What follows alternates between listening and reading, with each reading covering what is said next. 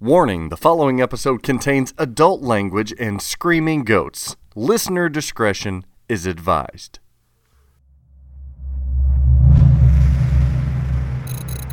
The Pinball Network is online. Launching The Pinball Show. We've got content galore this week on The Pinball Show. Dennis and I give you the goods regarding new info about Stern Pinball's newest release, James Bond 007 Pinball, as well as fresh production updates from Stern, pricing changes moving forward, the unreleased Elwin 60th anniversary Bond game, a possible future Goldfinger edition, info on Steve Ritchie's upcoming JJP machine, Cactus Canyon LE production updates. This is Spinal Tap? A Kriesel strong take on the 2022 game release catalog. And maybe not the pinball market trends you wanted, but the pinball market trends you need to hear. Hey, if you're headed to the kitchen, I'll take some buttered popcorn as well.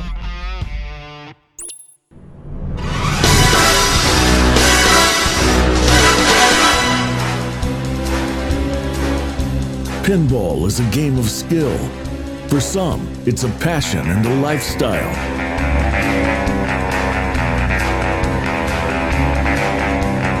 It's time for the Pinball Show. It's pinball with personality.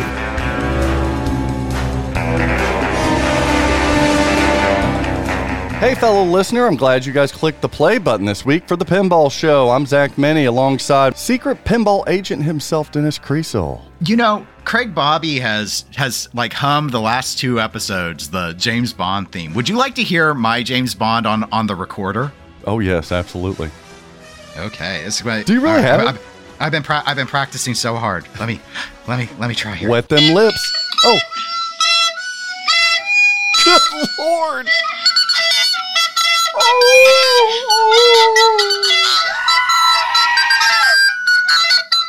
There it is.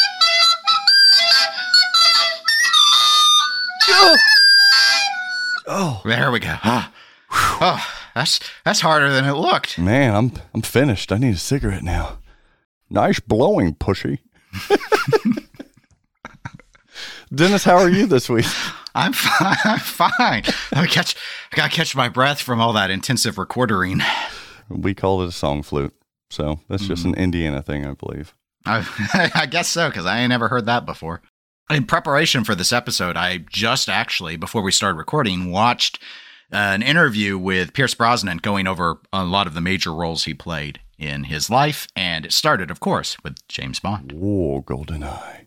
Not the Bond we're going to be talking about today, because Gomez didn't focus on Pierce. But no, we're talking about Sean Connery. You know, we got a lot of messages, and by a lot I meant a few, that they really liked my impersonation of a Sean Connery. Really? Yeah. Okay. I mean, I thought it was fine. I didn't think anyone would write in about it. But Dennis, they did say that my impression sounded more like the version of Saturday Night Live. Sean Connery. Like the Jeopardy Connery. The Jeopardy, yeah. Your mother. Yeah, that whole, gush it up. That pushy. Ah. So what's new? Did you order a Bond? I did not. I was told I couldn't have the first Pro. Oh. And I'm told the second Pro we're going to get to. It's going to be a bit of a wait. We might have to wait and play. And maybe see if I can last that long. Speaking of seeing, I had to get spectacles. Oh, my God. I thought you were going to say something.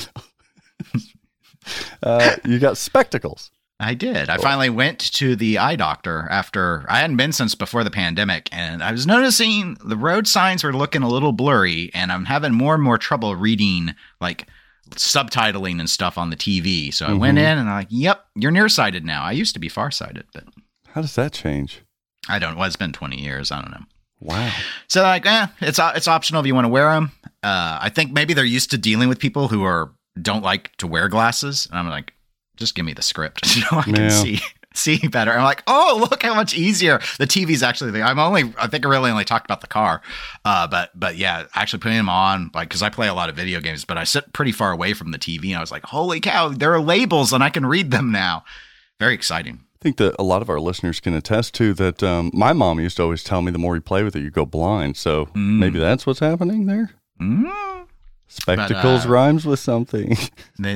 I should have just said glasses. But then it rhymed with asses. What's the line on Austin Powers? Spectacles, testicles, wallet, and watch. Oh, and remember the order of doing the cross on yourself. Oh, yeah. Spectacles, testicles, wallet, and watch. So you didn't order a James Bond. You did order some bifocals. So that's nice. Nope. Just driving glasses. They're not bifocal. Cheaters. You got some cheaters. Nope. Those were for reading. What kind of frames did you get? I don't know what that means. Like the design of the glasses. I just pointed at two and said those. You didn't have the person pick them for you? I mean, they didn't say I looked stupid, so I was like, okay. And I've ordered a pair of sunglasses as well. Those will be aviators. Those are my. I gotta pull the Biden style. I always like aviators for sunglasses. You gotta roll just like Goose, baby. I'm gonna hit my head on the canopy. Oh, poor Goose. We got a lot to talk about this week, Dennis. A shitload to talk about, such as last week we didn't have an episode on the Pinball Show because we had a brand new podcast enter the TPN channel. And of course you had to put yourself on it first. I was asked. Contamination. I gotta give the people what they want, and the people wanted me. And boy, oh boy, numbers don't lie. Whew. I saw another pinball podcaster complaining and saying that the pinball party's over before it started. I'm like, oh, that's kind of mean. Like, you haven't seen the fucking numbers then, because it's doing very well. Numbers, as they say, don't lie. Zach. No, they don't. Not on that one. Especially whenever the numbers of the new guy surpass that 3 to 4 times that of this 5-year pinball podcast. Of this very show. Yeah. Well. No. No. Imagine what your numbers could be with Greg Bone, though. Maybe higher, maybe lower. Maybe. Why is he so popular? I don't know.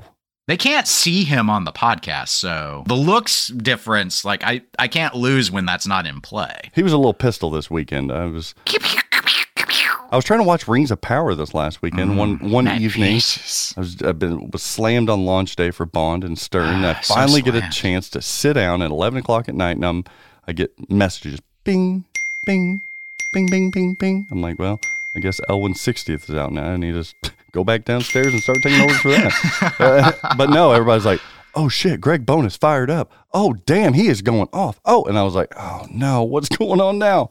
He was feisty. He got a little feisty. Mm. Yeah. Never put Boney in a corner. He's the buffalo sauce chicken wing. He is, man. He's got some kick. He doesn't say much until it's that time, and then he's got some kick. You know who else has kick? Donkey. Onion layers. It's Craig Bobby. Oh. Or, as we now call him at TPN, Bobby Bond. Yes, he's going to do the theme a third time. People want it. People want two things this last week in pinball, listener, and that is a little Bobby Bond and Return of the Wamp. People want yes, give us our wamps back. Shoot the wamp.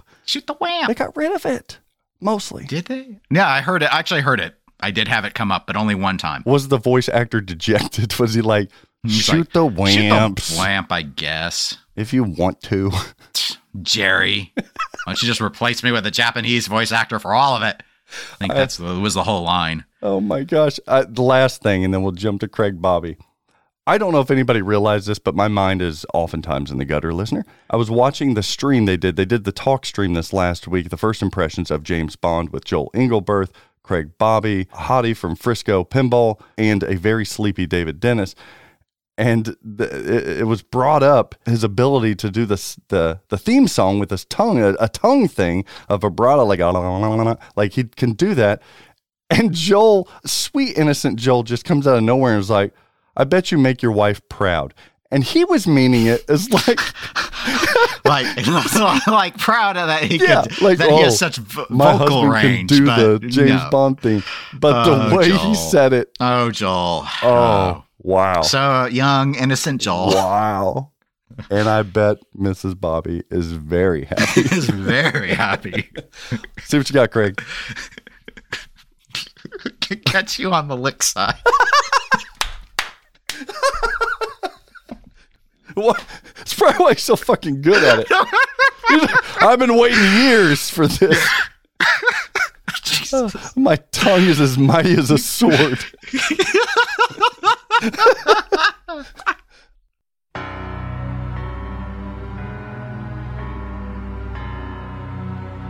Bond. James Bond.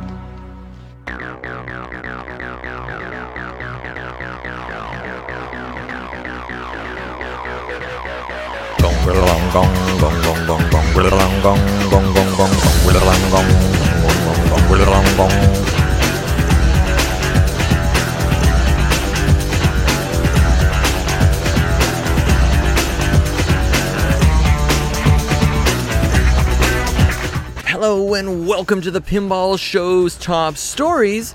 I'm Craig Bobby.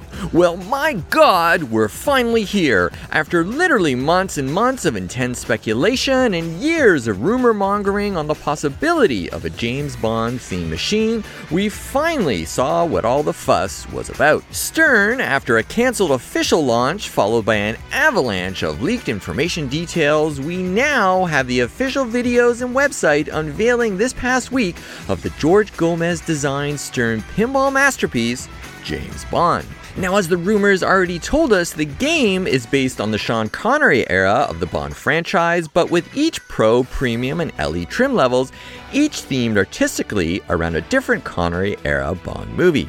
The Pro is based on Dr. No, the Premium based on You Only Live Twice, and the LE based on the Bond classic Thunderball. Oh, and let's not forget a yet-to-be-released, completely redesigned Keith Elwin 60th Anniversary Edition featuring a single-level machine that incorporates all 25 Bond films. Is anyone's heart beating faster yet? Now,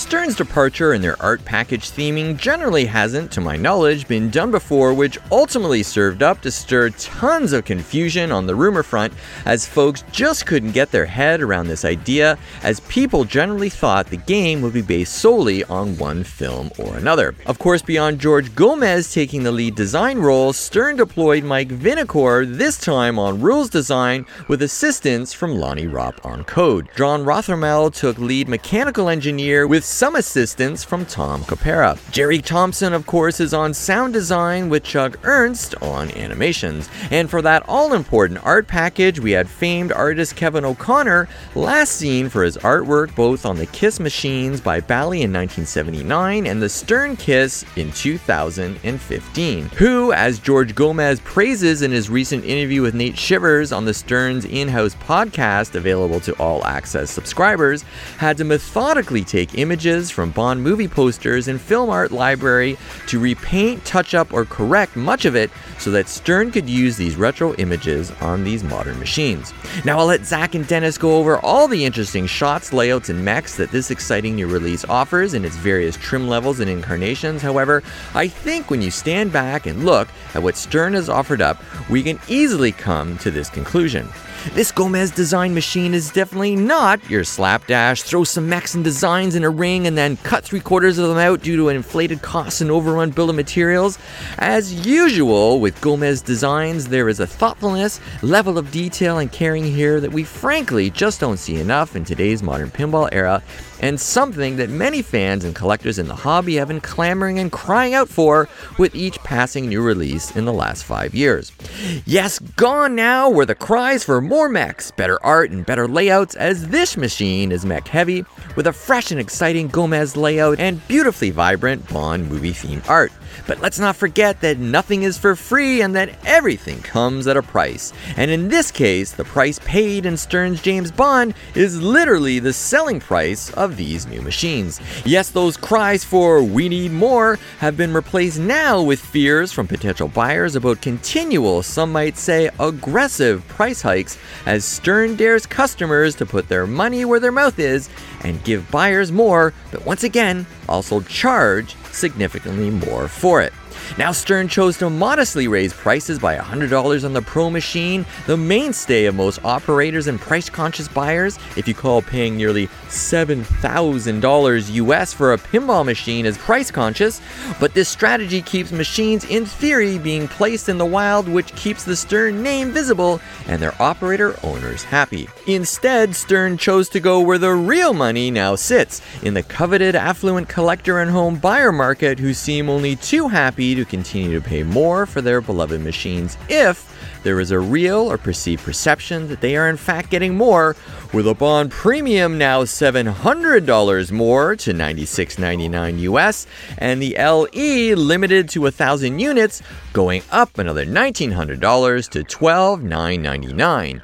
Ooh, I love gold! But the most intriguing thing behind the Bond release is that Stern chose to go further out on a limb and offer its customers the chance to buy an even more exclusive but completely redesigned machine for Bond's 60th anniversary celebration. Unlike what Stern did for the 40th edition of the Elvira machine that was basically just repainted and came with some additional collector swag items, the 60th anniversary James Bond machine has been confirmed by Gomez to be designed from scratch by none other than the greatest of all time, Mr. Keith Elwin himself. Rumored to have no set retail price by Stern for its distributors, Stern will once again allow market pricing to rule and give distributors another chance to make bank on a very limited number 500 60th anniversary James Bond machines. George's recent interview on the Stern All Access podcast confirms that the now leaked images of the Elwin 60th anniversary machine, if not 75% accurate, does a pretty good job of outlining what we might expect to see, with those images leaving out key mechs like the scoring reel or cabinet design features. Yes, you heard right, the Elwin single-level playfield game has actual mechanical scoring reels in the back box, programmed by Mark Paneco, who used to work at Williams Pinball back in the day and came over to Stern in 2021. Stern will deploy a small video display from their home pin edition on the playfield to display animations, movie clips, and game information. The game also contains every actor who ever played James Bond, as well as new mechs not seen on any of the Gomez designs. Wow! Could we be looking at the game of the year here in James Bond?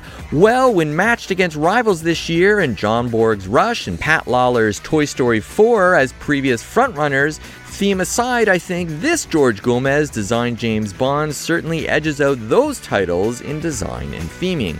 But with many question marks still looming about what we might see from the Elwin 60th anniversary machine, and still to come any live James Bond gameplay from Stern, you guessed it, we shall have to wait and see. From the Pinball Show, I'm Craig Bobby. Gong, gong, gong, gong, gong, gong. Catch you on the flip side. Bond. James Bond. That Craig Bobby's good. He's great. What would we do? I'm trying to think the next game that's rumored to come out. I'm hoping he can do something with his tongue to that, too. I guess Godfather. La, la, la, la, la, la. It won't be as fun, but shit. We'll get that triple Spain cannoli on. I just can't wait to hear that original theme song for GTF. Dear, dear, dear. I hope they got Craig to do the laser sounds of the tanks firing. Pew, pew, pew. Pew, pew, pew. Pew. Dennis, all last week I've been receiving messages. Everybody wants to hear what our take is on the reveal, the launch, the game, everything that is Stern Pinball's James Bond 007. Released last Thursday, this is a George Gomez design. Lonnie Ropp and Mike Vinicor on the rules. It was a little hard to find who was on the rules there for a while. Yeah, I don't understand it. I only picked up on it actually in the transcript of the Gomez interview on the Stern Insider podcast. And I think the last time those two worked together was on Stranger Things.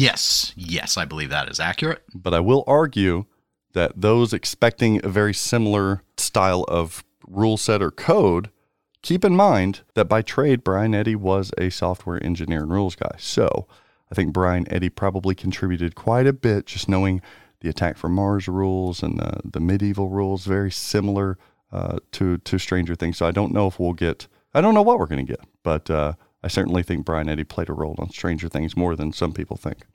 Artwork by Frank McCarthy, Robert McGinnis, and Kevin Adam. Now, these individuals, I think, are Bond artists. This isn't a pinball. We're not pulling these from pinball. These were sketches and artwork that's made famous from movie posters, from the six Bond Connery films. And I think, don't quote me on this, listener, but I think Kevin O'Connor at Stern Pinball helped kind of pull it all together for pinball. This is a cornerstone release, so we've seen a Pro, a Premium, and LE limited to 1,000 units.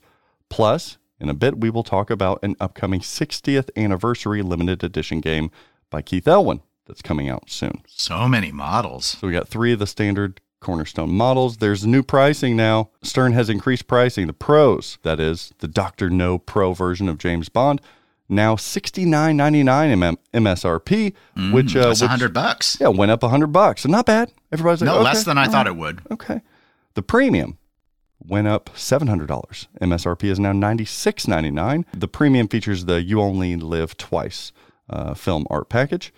And then the limited edition model, based around the Thunderball theme, $13,999 MSRP. That went up significantly. What was it, $1,900 versus the Rush LE, $2,500 if you care about the comparison to Godzilla LE. Okay, so significantly, and they're still keeping that 1,000 unit alive and well. Yes. It's a three-flipper game. We haven't seen that from George Gomez since his initial design in Corvette, Valley Williams. I think there's only two pops in this game. I've been looking at diagrams of it. I don't see a third pop unless it's hiding. No, I've noticed lately Stern has been willing to deviate and allow the non-rule of the three nested pops. Yeah, and they might have like a sling pop to mimic a third pop, but I don't know if that's in here or not. But yeah. Game features all six films that featured Sean Connery. There are in the game Q gadgets, Spectre weapons, villains, henchmen, Bond women, even Pushy galore. Carefully integrated speech from all six Connery Bond films and the James Bond theme by John Barry, as well as other film theme songs. I don't know if people know that. It's all It's all in there. Ooh. I like how you said carefully integrated speech. Not like that sort of slapdash style we're used to. Shoot the whamps. But I just shot the scoop.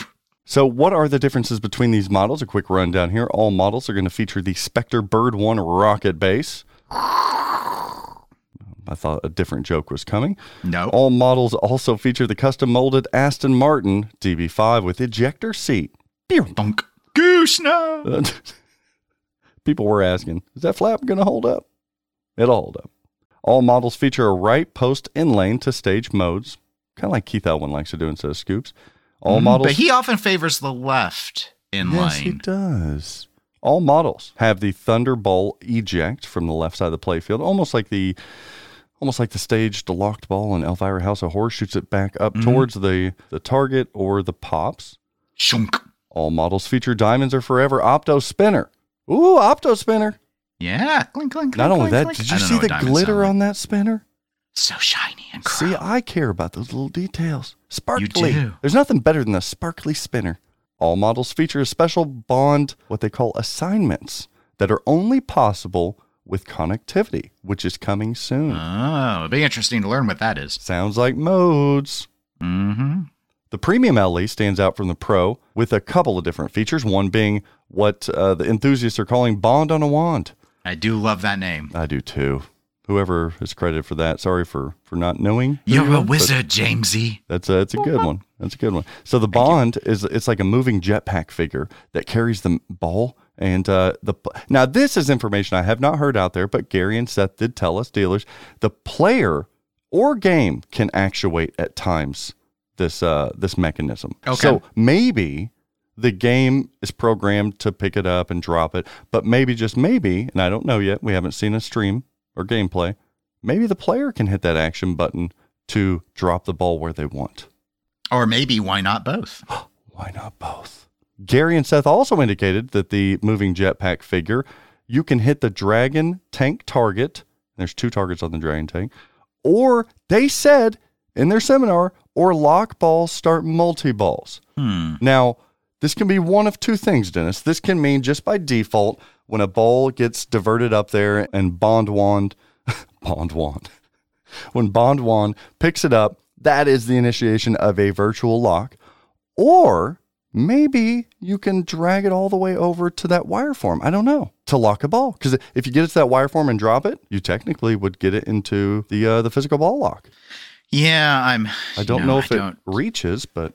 Maybe. It's just interesting that they said they can lock balls. I won't say that's an odd decision, but it does remind me of like Demolition Man, where everyone only chooses the ball lock in that case. Yeah. Anyway, that's a rules question. So I saw them talking about it and I was like, that's interesting.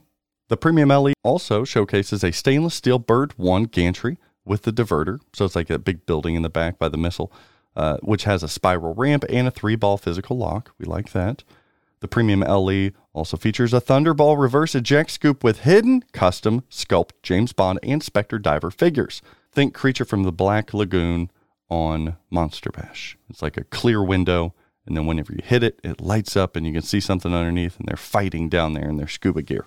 Premium LE also has a custom molded Dr. Nose Dragon tank with internal illumination. So it's got a flasher inside. The LE also has the traditional LE aesthetics and upgrades, most notably the teal Thunderball trim package that we'll talk about, and a mirrored back glass, clear glass, shaker motor, better speakers, all that kind of stuff. Yeah, your usual LE fare. So let's talk about this game. Let's talk about what I'm calling tagline, failure to launch. Isn't that a Matthew McConaughey movie? All right. Be a lot cooler if it was. When will Matthew get his pin? Would you buy a failure to launch pinball machine? I've never seen the movie. Oh. So, I mean, if it plays well, yeah, but I wouldn't buy it off theme. That's a damn shame. Isn't it pushy? I've seen Mud. I've seen Mud. McConaughey and Mud. I've seen Interstellar, where the sound balance is so bad. Well, fuck off, dude. Interstellar, we're not doing that, because Interstellar is the best sci-fi film of all time. I don't want to hear it. All you nutty Event Horizon, 2001 Space Odyssey. Fuck it. No. It is Interstellar. No one picks 2000. 2001 is what people like who are trying to pretend to be pretentious and know stuff. It's a slow film. No one cares. Well, get them, Rosebud. Event Horizon is awesome. Have you ever seen Fire in Zero G? Yeah, it's beautiful. Yeah, go back to Jurassic Park. Mama Bear, open the door. God. No, it's Interstellar. Where we're going, we don't need eyes to see. Really stellar. And I wished I didn't have eyes to see how this launch had gone. It was messy. This is, I've got my Fixian level of tenure. I've been in the hobby. I mathed it if we count it from when I bought my first pen, I've been in over 10 years now. Practicing watercoloring? Yeah. Yes. And I have never seen Stern have such a bad launch my entire time. I agree, which makes me think that it was something out of their hands. I'm going to say partially. Okay. There's got to be, there's some culpability that falls within the corporate level. Absolutely. And it was from, I don't know how to approach it, from announcing a launch date and then changing it, but not changing it immediately. And when I say immediately, what I mean is it's all well and good. And I understand that it's a UK license. And so with the death of the Queen, I get it, but also it felt like they dragged their feet on making that determination. Like, why is the game already at the show, getting set up for the show? The Queen had been deceased for, I think, over 48 hours before they made the determination. Sure, yeah. Mm-hmm. Then they changed it again. They pushed it 2 more days back. Mm-hmm. So that stuff, at least in part, falls on Stern. But I don't blame Stern for the weird week. Yeah, but so it's like it's super pushed. Then. Where it's not their fault, but it doesn't help, is the 007 store then ends up leaking all the photos, because they had their website scheduled to do to post all the pages. And this was after the leaks that came from that convention. And someone said they got upset, or the licensor got upset. I heard the licensor got really upset about that. And they pulled them off the floor. Right. So that's a partial. Obviously Stern didn't leak that, but They knew control was lost the moment the games left the factory. You don't have control anymore. They decided to go over there knowing the Queen had passed. Yes, that's the thing that's so strange to me. Even if they had pre-shipped the games, they still chose to plan to get them ready. Whenever the Queen had passed, they had to have called the licensor and said, "Hey, this might get a little messy. How do you want us to? Do you still want us to go to this convention? What are you guys? Where are your thoughts at there?" It's like, okay, so they didn't do the release because of the Queen. They still ran their show at the UK IAPA, though. It's a head scratcher. But I'm not English. There were a whole lot of weird. I saw some stuff online about just like the inconsistency on things. So like cricket matches got to keep going, but they suspended all of the soccer matches. Interesting. I heard that one of their major convenience stores, in respect for the Queen, turned down the beep sounds I don't know if that was the doors or the checkout lanes, and when you swipe stuff, like they reduce, like, is that like the flag? They didn't mute them; they just turned them down. It's like I don't get it. It's so weird to me. All of this makes no sense to me. It was strange. It was very strange. And then we had to wait an additional week with grainy photos out there. And yes, then, like you said, and whilst I'm going to use the word whilst, wow, in respect for the Queen, whilst all of this was happening, and we have the grainy, photos, the potato cam style stuff floating around. Then the information leaks out about the Elwin game. Oh, that's right. There's an additional game, which at that point in time, this information, I don't think dealers had their seminar yet, because we had it the day of. No, release. You hadn't had your seminar yet. So we were like, is this true? And if so, are we going to be able to see this prior to people going in for an LX? That wouldn't be right. And so, it was just... There were multiple misses on multiple fronts, and I'm not being facetious. It is, as long as I've been around, the worst reveal Stern. I've seen worse reveals, but this is the worst I've ever seen from them. Yeah, usually they have their shit in order when it comes to. If I were Stern management, marketing would have gotten a talking to about this. You have. It's just so hard to know who's. Maybe it wasn't even a marketing. Who knows? I don't know. But. It's a company that relies on its reveals. This isn't like just, screwing up a social media post. It's a big deal when you do a launch. This felt very, very bungled. People know that myself, Greg, we've helped with some launches of games in the past for different manufacturers. So I've got a lot of questions asked to me this last week, Dennis, like, if you've done consultation in the past, does this hurt sales? Does this affect a company's ability to sell games whenever you flop a release and you flop it again, and then you can't take orders? And I told everybody the same thing. And then especially now, retrospectively, this game is a certified hit already. It is selling like fucking bananas. Right. It is selling. And given that, especially now that we have numbers, yes. We've been hearing from a variety of distributors about the sales. So it's selling great, but it was a terrible launch, quite frankly. But this is pinball. It's not like a lot of other industries where there's not really a lot of competition against them anyway. Mm-hmm. So it still worked out. So I guess, ultimately maybe Stern could probably shrug and say, does it really matter if our launches are bad? Does it really matter if it looks amateurish? They can, but ultimately what I've responded to these people was this. Sure, it is, hindsight is selling great, so does it ultimately matter? But I will say objectively, when this happens, it does objectively affect sales. Period. Dot. They could have sold more had this reveal been better, and I really firmly stand behind that, because from a sales marketing standpoint, whenever a potential consumer first, quote unquote, experiences a game, and in this respect for pinball, it's usually a visual thing. Once they see pictures, you are at the highest peak and probability of making that sale, that immediate emotional reaction. The hype is immediate upon visual reveal. Absolutely. And then after that, it only degrades. Yes. Every second, every minute, every hour, day, week, month. It will continue to go down no matter what. So yes, I objectively think that it did affect sales. Now, grand scheme of things, is it a big deal? Maybe not, but they can't say that it didn't affect the potential sales of this product. It did. But having said that, What do we think about this game? We think a lot of things, Zach. Let's jump in pretty quick on some of these takes. Your first impressions when you first saw the grainy photos. What was your eye turned to first? Was it art? Was it mechs? Was it, it is James Bond and Sean Connery? What were your thoughts? Yeah, the first thing I'd say I noticed was the trans lights and cabinet art. Mm-hmm.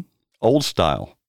Yes. Very release movie poster-esque. Yes. My initial thought. Very yellow. My initial thought was strict license. Actually, no. My initial thought was woof. But my next thought was. A follow-up thought. Was, I bet the licensor is extremely strict about what you can use in terms of assets. That was my take too. Yep. Fitting, I also thought after that. So now I've got two afterthoughts. That this would have been an assigned Steve Ritchie game, because when he was at Stern, he always got the unreasonable art packages. Yeah, the crap art. Yeah, exactly. He always got, and we don't mean Johnny crap. We mean Badar. He's like, you always got the stringent, you're going to use what we use on the lunch boxes, and that's that. And I'm like, wow, poor guy. I was like, other than Black Knight, it was like everything was just like terribly strict. And this feels exactly the same. Like, I do not like any of these art packages. Oh, strong take. I just don't. Now, I don't buy games based off the art, so ultimately that doesn't matter much to me. But seeing that, and before I noticed the mechs, it was the same thing with the playfield, and it's like they're just floating heads everywhere. There are faces everywhere on that art package. Faces upon faces, and it looks it. The game art package is not. It is not attractive. I don't think. I think it is objectively not attractive. It reminds me of the Photoshop era, and I think a lot of people when they saw these things, especially the Translite and cabinet art, we're wishing for that. I think he took it down, but Christopher Franchi had a mock-up that he did at one point, and it's so much better. I've seen that. Franchi always does that. He's always like, look what you but this was like years ago. He did, but people saved it because they learned. People take stuff down off of Facebook, so people saved it, and I had people they were passing it around because they're like, look at how much better it looked. Damn good. It did. I mean, it did. It did. It's just, I mean, I would have wished for his art over that, but again, based off of even what he had noted in the post at the time, I don't think the licensor would have approved it. That's true. I mean, for me personally, whenever I seen this the first time.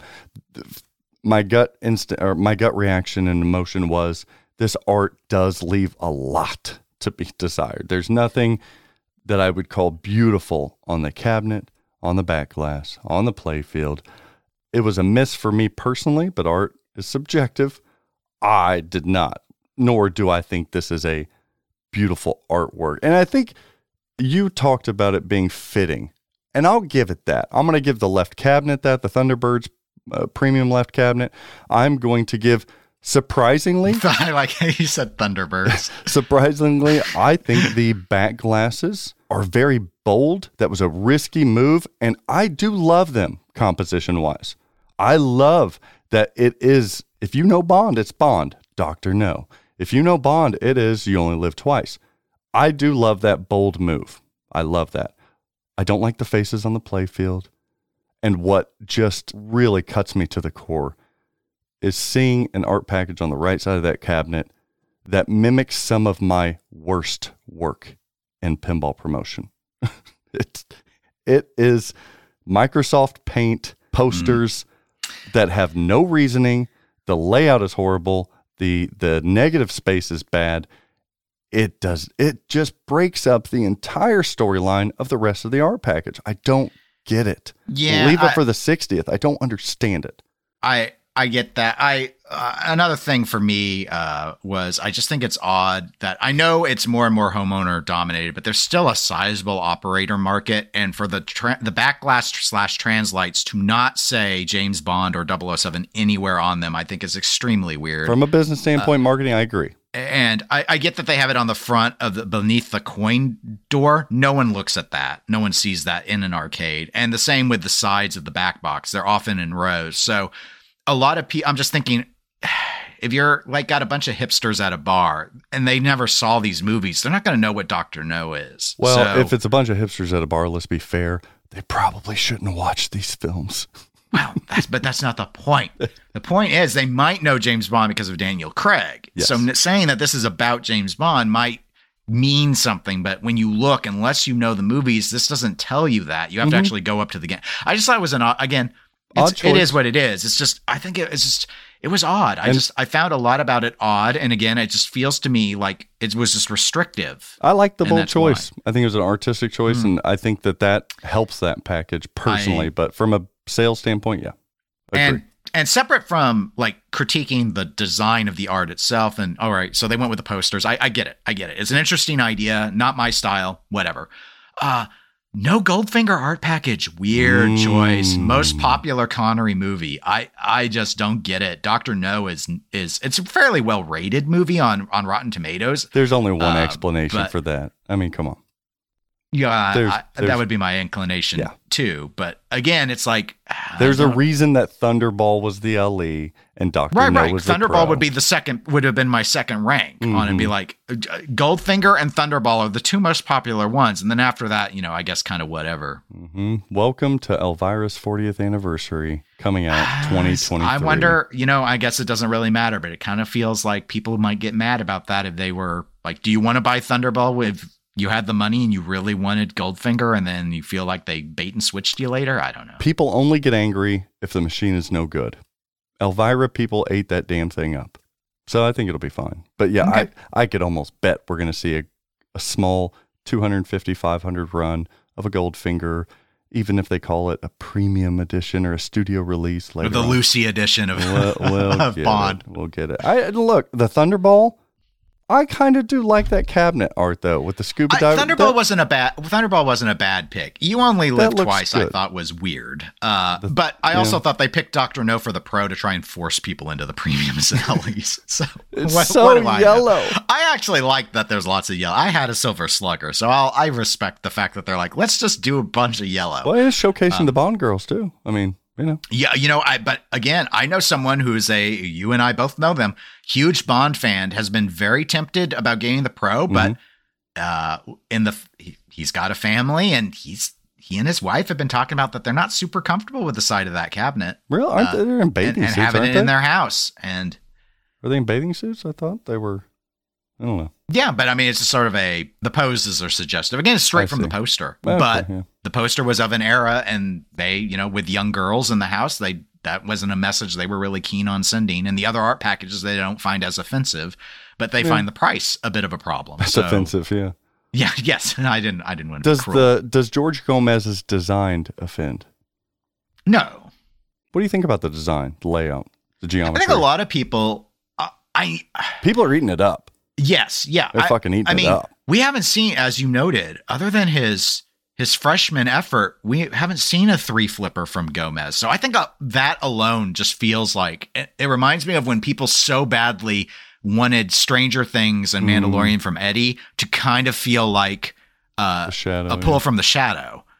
And this is like, here you go. We've got some, you know, and there's some elements here that's kind of like NBA fast break. Obviously, the third flipper gives you like this Corvette feel. So I think a lot of people are just really excited that we don't see Gomez design much anymore. And now he's definitely gone away from where he had been for so long, so many fan layouts or other just sort of two flipper configurations. Cause you know, I don't believe that they're all fans, but good argument. But this ain't no fan. No one's going to think this is a fan. This is no fan. And I'm starting to see the stock on George Gomez over the last couple of years really rise up, especially after Deadpool and what people have come to love in Batman 66. It feels like we've got Gomez here, very Elwin-esque, that they're going to get a following and a good sales push regardless of what they do from here on out. So he's hit that special kind of epsilon level to me, where I don't know if he could have messed this up with how much he's been giving to the industry and everybody's loving him. He's got that cult following, if you will. So I see this layout and it looks different.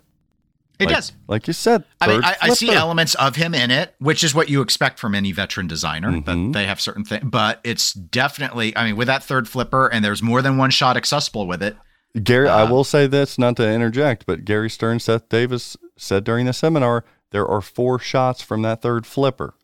Now, I don't know if that's going to be like a Led Zeppelin middle ramp third shot. I mean, I see shots. 3 in the photos, at least of the photo of the pro, for sure. I see 3. I was saying on Pinball Party here on TPN, go listen to it. Bink. Gomez always seems to have some of the most genius geometry and flow and kinetic satisfaction. But damned if, and I love my homie Gomez, but there's always seems to be one shot that is just straight poo on a Gomez game. Yeah, I heard you say that. And I think I called it the poo shot. Well, it's got some validity behind that. Look at all his past. There's always one shot. And I worry that side flipper straight up to the ramp is going to be that shot. Oh, you think it's the ramp. I thought maybe you were going to think it was the shot into the pops just above it. Well, yeah, but I wouldn't want to ever shoot straight into the pops from a right flipper or from an upper flipper. But no, it's just the angle. You're going straight into a a stainless, or you're going straight into a metal guide. And I just, I don't know how satisfying that's going to be. No diverter there that gives you that arch geometry, just bam, and then comes back around. It just, it worries me. It's like a Lord of the Rings, right cabinet, right ramp shot. But that's the only one I have problems with. Everything else looks fun as shit, man. It looks different. We've got drops that are right in front of the missile surrounding, and you got that bobbling around like why is it bob? Why does it vibrate? Zach, why does it vibrate? I don't know. Does it vibrate on the Pro as well? A lot of our buyers are just, generally male, but I've had a lot of the buyers reach out and say, man, for some reason, my wife is really getting behind this game. Well, it bobbles. Missiles bobble. I haven't seen the film. I don't know. What does it do? It's been so long since I've seen it. I can't comment. I like the idea of it. I like the idea that the ball can bounce off of an object and hit targets that you need to complete the spell. I think Spectre. I like that. The ramps area is cool. I kind of think it's funky, that little, you have to shoot in between the two right ramps to do the orbit. I kind of like that. Little Vuck shot. People are getting behind this because it's different, and everybody wants different right now. And it's George Gomez. Yeah. It's been working for Elwin. So the design, I think, is a good thing. So with me, the mechs as well. Yeah, people are saying that this has got more in it than Toy Story, and JJP used to be known for filling up their games. Well, it is a different manufacturer. And they say, what is up with Stern leading the industry on mechs and features? You got Godzilla that feels loaded down. Now you've got this that feels loaded down. And a Pro, frankly, that still has a lot in it. The ejector seat, it still has a lot of stuff in it. Do you think the mechs are a central feature of this game? What do you think out of these categories? We don't know the code yet. Do you think it's the layout, or do you think it's the mechs? Which one do you think is going to be the highest rated by people? Well, I normally would say the layout, just because that's what you ultimately play, but it's hard to divorce that from the mechs. That's because the mechs are a key part of the... Here's based off of some discussions from folks, I'll stick with layout. And the reason is there are a lot of people that look at this, and as you noted, they look at the Pro and they seem pretty comfortable with the idea of getting the Pro, that it has enough mechs in it. Mm-hmm. That they would rather not pay the additional price on the premium, especially given the difference on the markups versus Rush. And really so that's point. Telling me that the mechs that they were able to cost into the Pro are sufficient, that people feel there's value there. That's good analysis. Yeah. But that could also make you ask yourself whether or not that meant that the mechs aren't interesting enough to justify the upcharge into the premium. To go back to Godzilla, because I'm more familiar with it, obviously, you have that nice building drop that was only available on Premium LE. And I think the thing is... Tummy grab. Right. And tummy grab. Yeah, I got tummy grab with the rotating band. I mean, I don't... People need to listen to me talk about Godzilla because they know my feelings on it already. But I think Bond on a Wand, mechanically, very, very interesting. I think... People are also getting Rescue 911 vibes, though. It was a huge flow killer. Things that move the ball like that are very slow. They are. And going around and then just dropping it on one of two vertical targets doesn't, on paper, that doesn't sound like it's as much fun as the amount of real estate it takes. I thought one of the targets might have a magnet. I was like, that could be cool. Visually, I think it's going to be incredibly awesome. It's you know what I mean, though? Like if it dropped onto a magnet and then the magnet held it there, I was like, that could be pretty cool, but I don't know if it could, but I don't. Again, target as the gap widens. See, that's one of the factors now, of course, is the gap of the pricing between the Pro and the premium is widening. So significantly, people are gonna really start to, I think, question. But part of the thing that could be happening when you getting back to your comparison to JJP is maybe the bomb on the premiums and LEs has been going up as Stern has been inserting their price increases. Perhaps they've been like, you know what, we'll raise the price and let's put a little bit more in the bomb on these in order to have it stand out and be a little more distinguished. Thus not seeing such of an increase in the Pro as. But my guess, and you're the distro, so you'll be able to correct me once, and you may need more time before but I think in the case of Godzilla, the mech difference was so compelling that a lot of people just had to go premium LE over the pro. I mean, it was the one time I did. I think on this, you're going to see a lot more even split of people going pro versus premium LE. Your analysis, per usual, is spot on there, Dennis. I will say that, yeah, when it came to Godzilla, we don't have a backlog of pros right now. So our next run of pros, we will have some available. We are still waiting for maybe I would say majority of our back order still for Godzilla Premium. So yes, 100% unequivocally, without a doubt, the premium is the model there.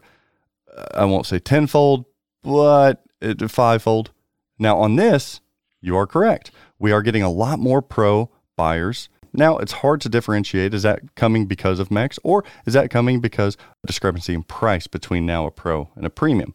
So it's hard to measure that, but a lot more pro buyers this time around. Having said that, the premiums still are outselling the pros at least 2 to 1, if not closer to 3 to 1.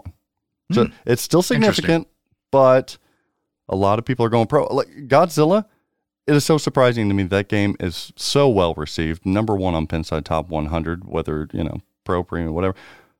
But people are waiting for the premiums when they can buy the pro. And I've played the pro several times. It is a fun game, but in the home environment, the mechs were enough to convince me that I wanted a premium. Rush has kind of leveled out where we had an abundance of premium buyers. Over the last 5 years, people have really shifted towards the premium model of Stern Games, the hobbyist that is, but they were leveling out now. We see just as many sales of Rush Pro as we do premiums now. So it's about even now, was initially offset a little bit. Turtles, people are still buying more pro than premium. Mandalorian, believe it or not, people still barely, they're buying premiums more than pros. Well, it does have the moving playfield. So there are some things here. This is going to be more of a closer to call thing. So you're right there. Code, like I said, we don't know what's going on with code quite yet. I don't think you should put all your eggs into the Stranger Things basket because Brian Eddy did bring a lot to that package. But I think that if you would have asked 3 years ago what a response to a Lonnie Ropp and a Mike Vinicor code set would be, it would be significantly different than the perceptions of that duo team today. Would you agree or disagree? I don't know if I'd say significant. It's Mike Vinicor didn't really have much of a code rep, right? I don't know if Stranger Things was his first game or not, but so, he's more of an unknown. Lonnie, people have mixed reactions with Lonnie. I think the main complaint I've heard with Lonnie is a lot of people feel he always kind of does the same thing with the rules. So where I think, but with like Stranger Things, what I think happened is when you pair him with Mike, I think you have something more, different, more when you dynamic, have another voice involved. But the one thing with Lonnie is a lot of competitive players, while he may not be their favorite programmer, like he does know balance, or I feel he knows balance. I've heard that too, he balances well. And so because of that, I think a lot of people, like there are some people in the hobby that are very vocal, kind of like anti-Ropp code, but by and large, I think most people are okay with it. That's what I think in the perception wise, in the hobbyist community, Lonnie has trended up a little bit over the last year or so because he was just getting pelted. I mean, Dwight was really high up there. Lyman really high up there, Nagel really high. And then there was Lonnie. He was getting bruised and battered pretty good. But now we're seeing, people start to say, no, I don't want it to be Dwight code. I'd be fine with Lonnie. Actually, his rules are balanced. You know what you're going to get. And I would argue that Lonnie on this code, if you're apprehensive about code sets that Lonnie has done in the past, we know that he is solid, knows what he's doing, been in the industry forever, balances well. Look at all those faces. There's going to be a lot to do on this game. So just by default, a good solid score with a lot of depth, I think will be received very well. I don't know how far along the code. We'll see it. This is a rumor that I've heard, but I have heard that there are, and we'll talk about production and delays in this game coming out a little bit longer, taking a little bit longer to produce than usually when they reveal a game. But I heard that we haven't seen a stream announcement yet, because they would like to build up that code a little bit more before they start showing it off. That's the rumor that I heard. Can't confirm that. We do have new pricing, as we alluded to. What's your take on the new pricing? Too much? Not enough? What the hell are you doing, Stern? Are they pricing people out? I mean, I was surprised the way they did it. So I was expecting, my prediction had been, because of inflation, that we were probably going to see something on the order of a $400 to $900 price increase. Okay. The premium was in line with where I was expecting, towards the higher end, I guess, but well, kind of in the middle, really, between 400 and 900, 700. Mm-hmm.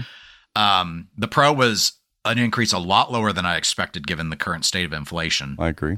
And the LE's increase was a lot more than I thought it would be, a lot more. I agree. So yeah, I mean, so in one way I was not surprised, and in one way I was surprised happily, and in one ways I was surprised sadly. As sad as I get about LEs, which I don't care about. I'm with you as well. I thought the Pro would be going up more than 100. I thought that they would likely try to squeeze in a little additional bump here in pricing across all models pretty evenly. I thought we'd see maybe a $300 to $400 price increase for each model. So the 100 did surprise me.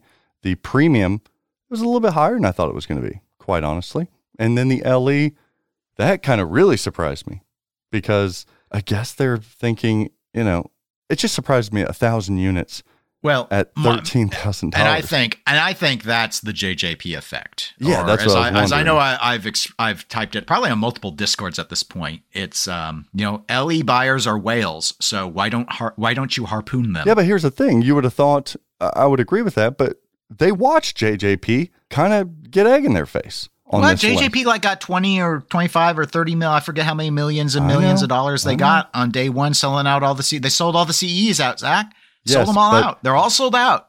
But the Toy Story sales are affected because of price, period. Zach, sold out. CE, whale. What did not surprise me, Dennis and listener, is that when these LEs did come out, they did sell out immediately. I could have sold as a dealer. Sure. We got a large allotment. I could have sold double that. Easily. Yeah. Whales. Why? You know why, though? You know why? It wasn't because of James Bond. For some reason, I feel strongly about this. It wasn't so much James Bond. James Bond's like, people love it, and they're like, okay, I can. It's like a Godzilla. All right, we're good there. Everybody knows that. It's freaking Gomez. People want to get that next that Deadpool. They want that next Gomez game. He's like a king at this industry. I think it's going a long way on this title. I really do. It could, but I think the LEs were going to sell out day one no matter what from Stern. Mm-hmm. I think they would have. And I think Stern's trying to, it's an interesting, actually, I would say of the strategies overall, I think I like this approach from them. I think what they're going to do is they're bifurcating the way the hobbyists work. Okay. And I think they're going to continue to dramatically profit gouge on the LEs more and more, continuing to jack that price up until they start to struggle just a little bit with selling them all. Mm. While trying to keep the Pro as low as possible to still allow an in. I don't think they want to alienate a lot of the hobbyists that just bottom line can't go into that price point. And so that's the bifurcation. What I'm not sure on is the premiums. Mm. I think what they'd like to do is make more money on the premiums than they have been, but they don't want to go so far out that the premium is like more than what a lot of the other it's hard for me to say that the other companies are really competition to Stern. But like they still want it to sort of seem float like around a CGC prize or an American pinball. Well, because the thing with the premium is the angle that Stern does, which even JJP has started to forsake, is like other than like minor little things, it's the same gameplay.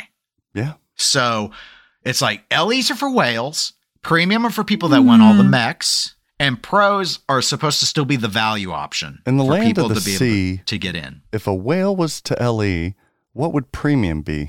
It'd be Well, if you want to, I mean, if the premium prices keep going up, they're both going to be whales, but the premium is going to be like a beluga whale and the LE will be like a sperm whale. So your premium is still a whale. I don't like it being a whale. I think it should be more of like a, more. The game's almost $10,000, Zach. I mean, at some point you turn into a whale. When you start throwing $9,700 out at games, at some point you ain't middle class, okay? Yeah, it's just, I mean, there is a line there, especially with the inflationary pressure. A lot of people have less discretionary income right now than they did a year ago. Now, that might not be true because there's a lot of people out there, including myself, that are middle class that just don't always make great decisions. So maybe I'm overgeneralizing effect, but my point is that there were people, and we've seen them on the Facebook, we've seen them in comment threads that were They would love to get a premium, but given another $700 after last year, the premiums went up, what, over $1,000?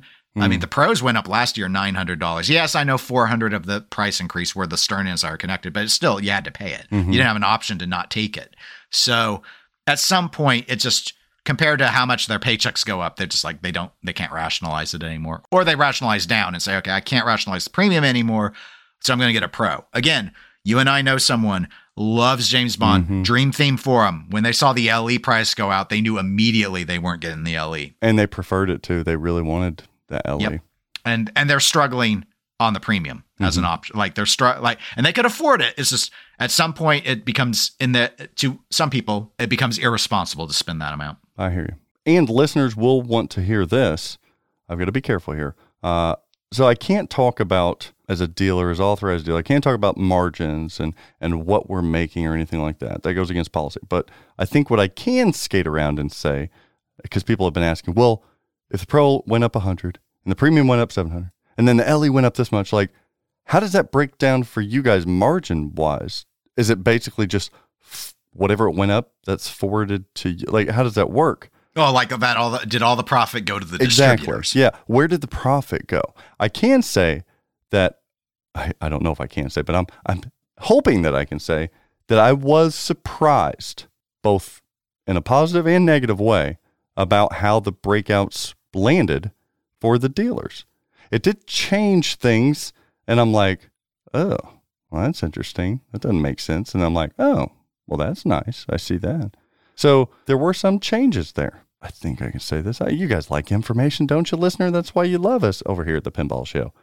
I can say that the MSRP for these, and there are different forms of, you can do a MAP, minimal advertising price, what we're allowed to advertise them for.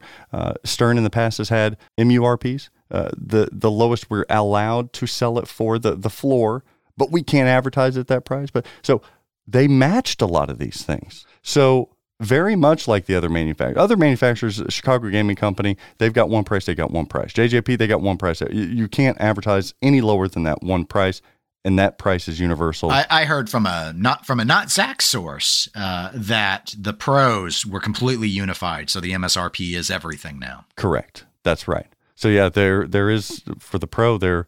It's $69.99. Do you think that's a strategy to try and eliminate some of the smaller distributors?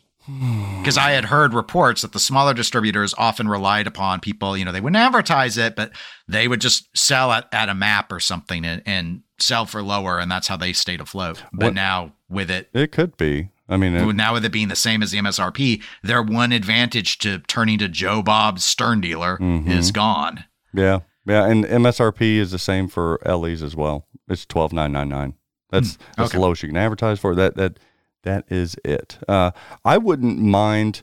People are like, oh, all these little dealers, the really hardworking little dealers that are putting in the work. I would never want to see them go away. But there are plenty of dealers out here that are just, I'm sorry, they're billiard stores and they know nothing about pinball. They're dealers, and they'll sell them if they can, but they're not ordering inventory. I want them to go away. They're a succubus. They're taking all of our hardworking dealers' allotments. So yeah, I'd be okay if they went away far away. It's an interesting dynamic that we have in the dealership network. So the reason that these things aren't coming out until later, we'll talk about a production update, but basically bonds aren't starting until November. Production is not starting until November. We have a whole month, people, of October that we get no bonds. It's very different. And that's parts delays. They told us parts delays are the issues for that. I'm very confused about that, Zach. Because I just, again, especially with the delays that they ended up doing, why do the reveal now if they're so far out from production? They don't normally do that. Well, I think because it aligns with the 60th anniversary kind of thing of James Bond. They knew that they were going to have events that they were going to. They probably planned on having this thing out in August and then start going to these different 60th anniversary events. I guess, you know. There was a rumor that this has shifted and that Venom was supposed to be first, but it got punted. That I don't know. I heard some of those rumors, but I don't know. That's why we call it a rumor, because it's not, we don't know if it's true. I don't know. Could very well be not true. Or maybe this is just a hidden way to develop code more. Who knows? So 60th anniversary. So there's an Elwin Bond. A lot of questions with the release of this game. A lot of questions with the production of this game. A lot of questions with Goldfinger and where that's at and is it coming in the future. Questions about accessories. They said coming soon. Topper, art blades, armor. As soon as the Godzilla toppers come. Who knows? And the other question, the big question in the room is, the 60th anniversary James Bond 007 game designed by Keith Elwin. Here are some of the things, listener, that you may or very well may not know. We know it's a Keith Elwin design. We know that it will be limited to 500 units. That's half of the LE for the regular Cornerstone. We know that they're aiming at starting to produce this game in late December. So we get a late December Q4 kind of release here. We know that it's going to be a street level. Single level. It's going to be a single level. Gary called it a retro-inspired playfield. Okay. Well, yeah. Dang it. No ramps. No wamps. Do you think Elwin will have the shoot the wamps inserted in there just as a joke? Shoot the wamps, pushy. It could be any Bond. We could get Pierce to say that. Shoot the wamps. Christmas Jones. No wamps. Retro-inspired playfield. It is supposed to incorporate all 25 Bond films and the Bond actors. Gary and Seth said there are ball-activated mechanical devices in the game. That's a fancy way of saying, what is it? Like a bash target? Yeah, stand-ups. Yeah, I know. Shoot the stand-up wamp. But I mean, maybe there are interactive mechs in this game. That's an awful wordy way to describe it. They described it also, this Elwin game, this special game, as a classic drop target game with 10 drop targets. That is a lot of drops in this day and age. It is. Kinetic spinning disc. Versus the non-kinetic one. I think it said Oddjob's hat, probably. Oh, okay. Does that make sense? As I'm saying this, I'm like, am I allowed to reveal? I think so. Multiple fast-flowing spinners. The Insider Connected podcast transcript interview said 4 spinners, which I can't think. I was trying to think of a single level with 4. I could not. Write into the pinballnetwork@gmail.com if you know of a single level that had 4 spinners. I can think of 3 spinners on several, but I struggled to find 4. In fact, I couldn't think of 4. And we oftentimes on Keith Elwin Designs, people love the placement of his spinners because they are fast-flowing, multiple combo shot and spinners. And I also read they're all 4 opto. Whoa! That would be sweet. Diamonds are forever. Now, here's a detail. He charted out Craig Bobby. Roger Moore. Diamonds are forever. Do you expect me to talk? No, Mr. Bond. I expect you to. I expect you to. Remember, that's a Ryan C. call back there. Skipping stones. A bit of a controversial topic here is that when describing this game, Gary and Seth indicated to dealers that it would have mechanical scoring reels. Now, Dennis talked about it earlier, listener. There was a leak on the 007 shop or website or something that showed the 60th anniversary game, but it had an LCD screen with digital animations mechanical reels. I didn't zoom in and enhance, but I saw that. It was an LCD screen. I had only heard score reels. I hadn't heard mechanical because I wasn't part of the distro call, but I was like, really? Which made me think that was a fake. But if it came from that 007 website. Yeah, they didn't mock it. I mean, they didn't make their own art for that. And speaking of woof, oh my gosh. I get it, 25 films, but did we have to collage all the posters?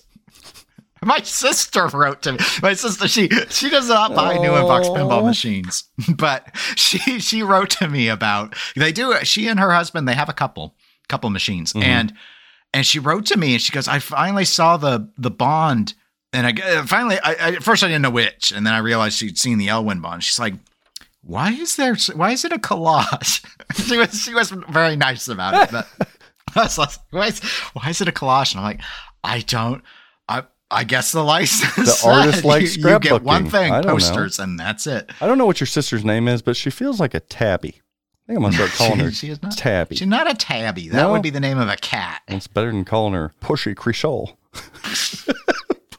Pushy Kriesel. I'll go with Tabby. You're so mean. Darian said, also said there's a Playfield mounted LCD screen on the 60th anniversary James Bond 007 engagement. Where? Like Highway Alien in the Playfield? Playfield mounted could be Star Wars. So. There's going to be like a tablet, but it's not really a tablet, Toy Story style. Rumors were that they're going to take the same size monitor from the home pen and put it somewhere on the Playfield. But I'm man, if you're featuring all 25 Bond films, damn it, make the monitor bigger. If anything, don't make it smaller. It's just got to be a baby monitor. The monitor is this a monitor for ants? the monitor for manatees. It does come with. We saw these leaked photos. If they are true, comes with armor and a topper. And people shitting on this topper. I think the topper's sleek and sharp. That's actually the best looking part of it. I like it. I don't know. For those of you who have not seen the pictures, they're floating around on Facebook right now. I mean, my impression, and again, I couldn't see the playfield, so I don't know. But it is an Elwin. When I saw the decisions for the art, and especially with like digital reels and all that, and home pin style displays, not home pin as in the Spinal Tap. We'll get to that later. My impression was, wow, they are really just testing how powerful the Elwin name is. Mm. And because it felt like everything else was just like not a reason that you'd want it. But maybe that's all you need. Well, I think it is. I think that how many calls have you, Zach, reveal this. How many calls have you already had to order one of these? Because I have a feeling it's more than 3. I would say over 40 probably. Okay. People want to know. That's all it takes. That's Elwin's power. But because he hasn't failed us yet. No, he hasn't. But again, it's like how we used to do this, a few years ago with Lyman Sheets code. Yep. If you found out Lyman was on a game, I knew plenty of people. If Lyman was on the game was bought. Mm-hmm. And you could say, well, look at how bare bones Elvira, or it's not Elvira, but Batman 66 was, and it's like it doesn't matter. You know that Lyman was going to make it good. It's the code. And in this case, Elwin's rules and Elwin's layouts have always been winners, especially when we know his history of competitive pinball. This is his first time to really showcase a nostalgic, classic feel to a game. My favorite thing is he was, I guess, on a stream, and it talked about how it wasn't he wasn't reskinning Quicksilver, and everyone just twisted that to Elwin said he's not doing a 007. Oh, really? Yes. That's funny. It's just like, oh my gosh, people. It's just like they convince themselves, the lie sets in, and they're like, he lied to us. Elwin lies, a traitor. But now that you say that, how many drops does Quicksilver have? I don't. I thought it had more than one bank, so I don't. I don't know. And this, I in the interview, the Gomez interview on Stern Insider. Again, I didn't hear the interview. I read the transcript, which the transcript's voice to text wasn't always the best, because I think at one point Keith became Keith Olsen. So I was getting very confused. But I think there's not only a bank of drops, but there's also a set of inline drops. Oh, ooh! I do love some inline drops. I always want them to bring that back, Dolly. You could get a Fathom Revisited and revisit those inline drops, or a TNA 2.0, which Scott Denisi said don't call it a 2.0, but Spooky calls it a 2.0. We'll call it what we want to. I would do what we want. We made Halloween. So that's about all we know for the 60th anniversary James Bond 007 Keith Elwin designed game. I don't know. When people ask me, I don't know pricing. There's rumors out there that dealers get to set the pricing. I have no clue. I don't know my allotment of how many we will get. I don't know when they will reveal this game. They did say very soon. And if they're planning on producing it in December, I would say maybe one of these events at the end of the month here might be a good guess. All right, so that's all we know. That's a lot. We know a lot, Dennis. Are we behind the curtains now? We know maybe too much. Ooh, maybe we do, Pushy. We even know about production scheduling updates over at Stern Pinball. A lot of changes since we've last spoke, listener. For example, Star Wars Premium's on the line right now. Your last call for Guardians Pro starting this week. First week of October, we're finishing up some Led Zeppelin Premiums, and then we're starting a new additional run of Godzilla Premium. People don't like it. Yes, they do. We love your adorable roar. One person doesn't like it. Third and fourth weeks of October. Wait, huh? Okay. Turtles? So Turtles was bumped from December to this month, then bumped back to December. Now they're bumping it back up to October. Huh, okay. Now Turtles is in October. I've got terrible turtle rage if I wanted a Turtles, because I'm getting really confused. Oh, probably because you're not part of the Turtle Club. Yep. First and second weeks of November, Star Wars Home Edition. Ooh, the movie and the comic versions. Mm. And they're going to do all those home pins before Q4 here. So second week of November, they're going to simultaneously run the James Bond Pro for locations only.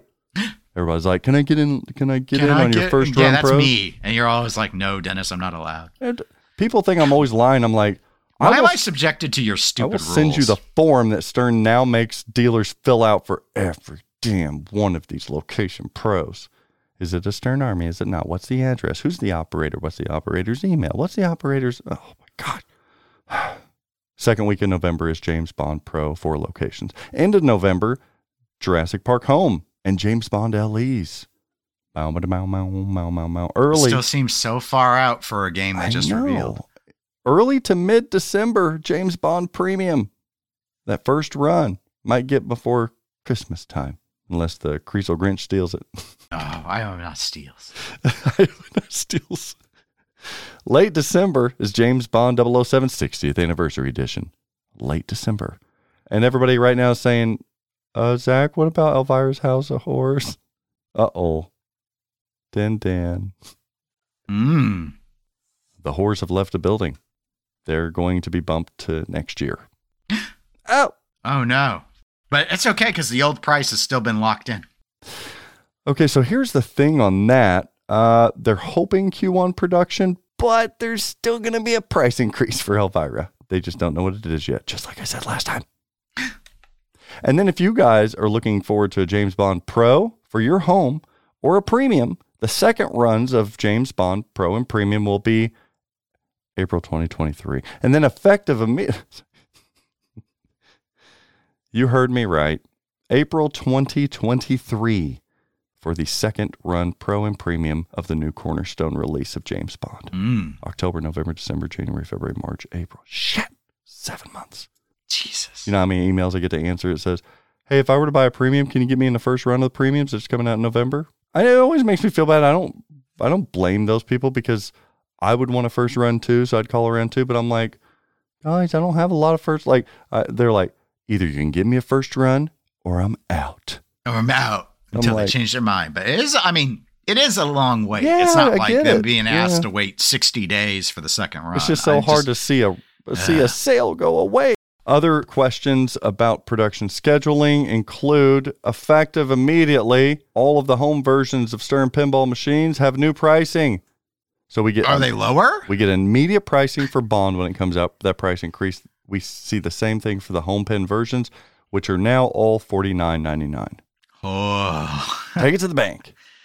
Ouch. So starting now, and then new pricing. People are like, well, at least the old games are gonna now new pricing. For anything non-Bond and non-home game will go into effect January 1. As usual. That's standard. As usual. But for those of you, and I'm sorry, for those of you who have a Jurassic Park Premium that they're not going to run until next year, a Deadpool, you take your pick of Avengers. If you've ordered it, even if you've paid for it, dealers will contact you for additional funds in order to pay the remainder, or else they'll have to cancel. That's one of my least favorite Stern business practices is that. I guess I get it because I don't think Stern's actually requiring the money, but I still think it's kind of tasteless. It's not the buyer's fault that they had to wait this long. No, it's not. I hate that. I hate it too. And I can't put myself in their shoes and say I wouldn't do that because technically, I am doing that because I'm forwarding it on to the dealer or to the customer. That's not your choice.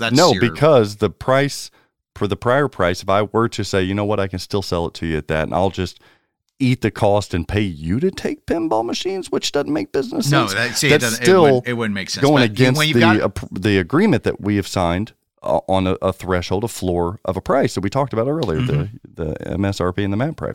So I'd be breaking a deal and losing money. It's just, but when you've got Jersey Jack, like when they raised the prices on the GNRs and they said everyone's already got a pre-order in, Old price is honored. We just saw Multimorphic raise the price of their modules, but anyone who ordered before, I think, September 1st got to lock in the old price. You know, it's when you're the outlier, even if you're the biggest manufacturer, you're still the outlier. Like everyone else is doing it in a way that most people would think of as quote unquote fair. Yeah. And I think devil's advocate would say the Stern Pinball CFO right now sit in his office and say, well, that's cute. If we only sold as many games as Multimorphic does, then we can talk about that. Keep raising your prices and maybe we'll see that. Oh, Mr. CFO, if that is your name. You know what I say about all that?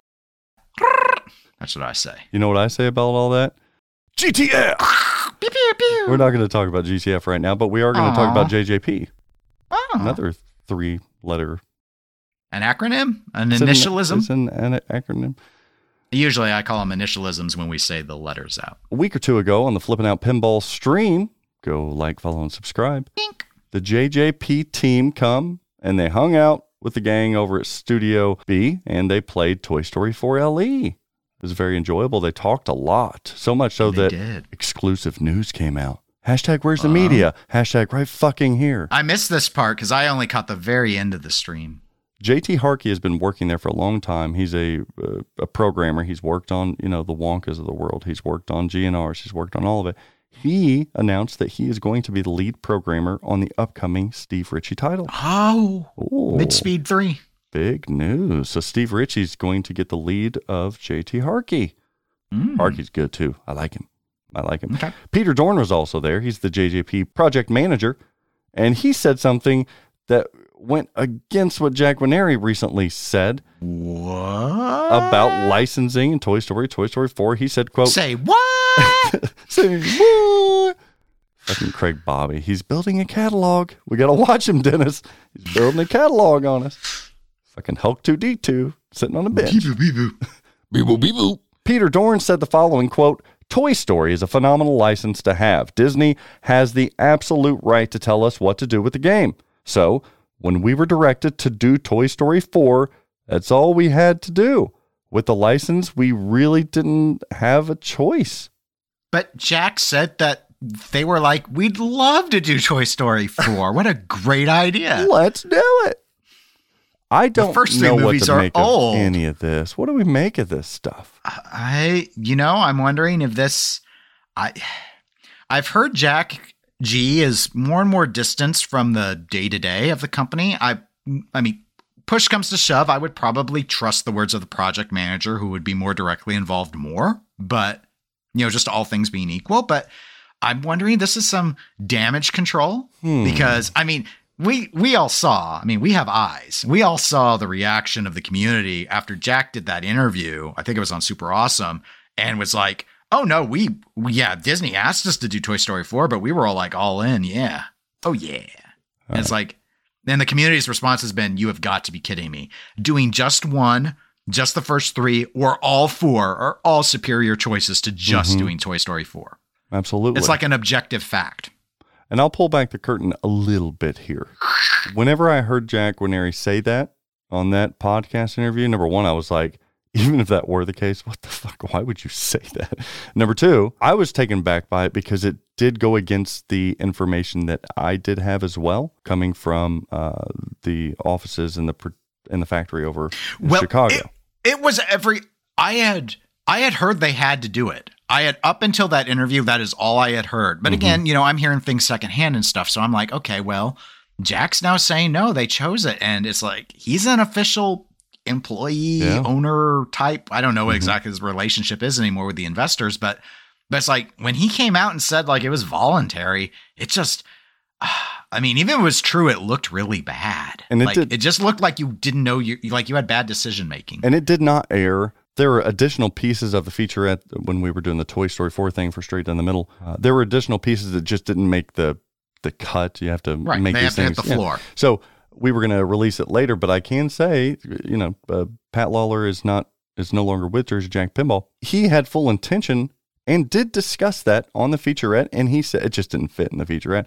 But he said that, and that's where I got the info from, straight from the horse's mouth. Isn't that what they say? Why does that have to be the horse's mouth? I don't know. He doesn't look like a horse. He's not so very horse-like. But straight from his mouth, he said initially, paraphrasing here, he said initially, yeah, the idea was to do just the Toy Story branding and theming, assets would have been significantly different. Maybe not up to the par of what we wanted. But then over time, as the film got delayed and then the license kind of got delayed, design maybe got delayed, all that, then yeah, they were then pushed to, hey, you're doing Toy Story 4. Like that's the newest product that we have out film-wise. That's got the best digital assets. Everything else is archaic now with visualizations. We want you to do Toy Story 4. So I was surprised too. Yeah, who knows? You know what else surprises me? No. That there's going to be no Stern tour, physical tour this year at Chicago Pinball Expo. Interesting. They always have a tour. It's going to be virtual. I mean, they had to do it virtually last year, but Chicago still had a lot of pretty stringent pandemic requirements last year during Expo. But but those are lifted now. Yeah, this year JJP stepping in and said, we're going to do the factory tour at Expo, but we're not going to charge $1 for it. I think the other ones, Chicago Expo was charging $50 for a Stern tour. This is free. Not only is it free, you're not in school buses. These have training up coach buses that people are going to be riding in. I know people who love their bags. Yeah, charter buses. I see what you did there. So yeah, I'm glad you caught that. Make sure that you hop on a bus, I think Thursday morning, and head over to the factory. It is a cool factory. I liked it. Only other news this week, we've got, and we don't have time to talk about, we got Chicago Gaming Company. They're expected to start shipping the Cactus Canyon remake LEs in a couple weeks here. Finally. Yeah, so those should be coming out 2 to 3 weeks. Toppers have been solved. Yeah, they have the parts for it and everything. It's just building them now. And then Homepin revealed this is Spinal Tap, a pinball machine. And was it? I mean, yeah, what? I'm going to say this. I could care less about that theme. I don't even think I've seen that whole movie. The art is atrocious. The topper almost makes me want to like it, but it looks like I built it. Yeah, I gotta say, Stern kind of got a mini boon with the critiques about the James Bond art, and then the Spinal Tap playfield pictures came out. Oof. And it's like, okay, you want true Photoshop error? Here you go. No, so true. So I don't. But and the price, though, the price is just atrocious. The price, and that's the thing. There are some people that they love the theme. They give a lot of it the pass. That price, it's like $10.5 US. It's a lot. Nope. I think all a potential buyer or interested party would need to know is that this person designing this game or running this company chose to put an LCD screen and a fucking orange DMD. And if you look anything past that, I don't care if it shoots like a Keith Elwin, it is a bad product. Come on, read the room, get with the time. It was a shockingly weird decision. And I was wrong. It's not 10.5, it's 9,500 is the price. Okay, it's still 5,000 too much. The design did not look horrible though. The layout. No, I would say, again, I only saw like 20 seconds of gameplay because, again, potato cam. No one bothered to do anything proper. But it did look like it would play better than Thunderbirds did. Yes. Yep. But it looks like a shit game. I don't really want to cover it. It's not 95. You look at that and you're like, it doesn't look like a $9,500 game at all, even in this market. Nope. That's your news. Bink. Dennis, Pinball Market Trends takes all shapes and forms. It comes in all sizes and colors. It doesn't discriminate. It's a living, breathing segment that people have come to love and respect and follow and trust. It's the type of pinball segment you want to take home to meet your parents. But it's also the segment that may get caught out in the backyard smoking a stogie with its future father-in-law. To you all, it's simply unfiltered entertainment. But the best forms of entertainment always come with a healthy dose of truth. This is Pinball Market Trends. Trending up this week is Stern pricing. I say that tongue-in-cheek, but it is true that Stern's recent announcement of price increases, some of the models being very significantly increased, it will have an effect on the market moving forward. Some may call this another correction in the ever-evolving, living, breathing market. Now, to a certain extent, sure, but overall, I'm not yet convinced. As long as Stern Pinball continues to be the preferred product for hobbyists and operators, it's certainly going to help uphold the value of newer games, especially that Spike 2 catalog. And now it certainly does make sense for some titles, such as Guardians of the Galaxy, Led Zeppelin, to be retiring, which is going to help hold the value of those titles that probably wouldn't see significant additional sales from a future January 1 price increase that's coming. But games like Avengers, Infinity Quest, Iron Maiden, Deadpool, Jurassic Park, and even the competitive pinball darling Rush, those games are sought after. Even with a price increase coming Jan 1, they will still sell. They will still sell well. And the reference to the correction that I'm speaking of is that these new in-box titles by Stern that are going up at the beginning of the year will help stabilize the secondary market on used Spike 2 games. You're not going to see Deadpool significantly creep down now because new premiums are no longer $89.99. $96.99. You cannot purchase a brand new in-box Iron Maiden LE, but if you have a used one and new LEs are going for $13,000, that makes that $15,000 secondary market Iron Maiden LE stay at $15,000 a little longer. And I say all this hesitantly because I don't believe that it's going to drastically affect the marketplace, maybe as it has in the past with these price increases. But it certainly is another technique and tactic to use to continue selling products that everybody has to have regardless of price, it seems like, and stabilize that of trending down values of the remainder of your catalog. It's economics, people. Trending up this week is Pinball Party Podcast. Numbers don't lie. Put in the air horn there. We only report the facts. This poor guy jumps in with a new podcast here. We jump in at episode 5 once he joined TPN. Yeah, you seduced him into joining TPN. Oh, well, you know. Because you're like, there's this podcast, and I think it's really good, and I think we should ask him if he wants to join. All shucks in it and kicking rocks. You know, maybe we just ask him. He seems like a good guy. And the next thing I know, it's like, because I'm going to be on the episode that premieres on the network. Air horn. Featuring. There you go. There's your air horn pushy. Pinball Party Podcast. The only reason I'm training him up is because objectively, numbers do not lie. Hot damn. Maybe it's because it's our only podcast last week. Woo! That thing's soaring high. A lot of great feedback, too. So for those wondering if it's not doing well, I assure you it's doing very, very well.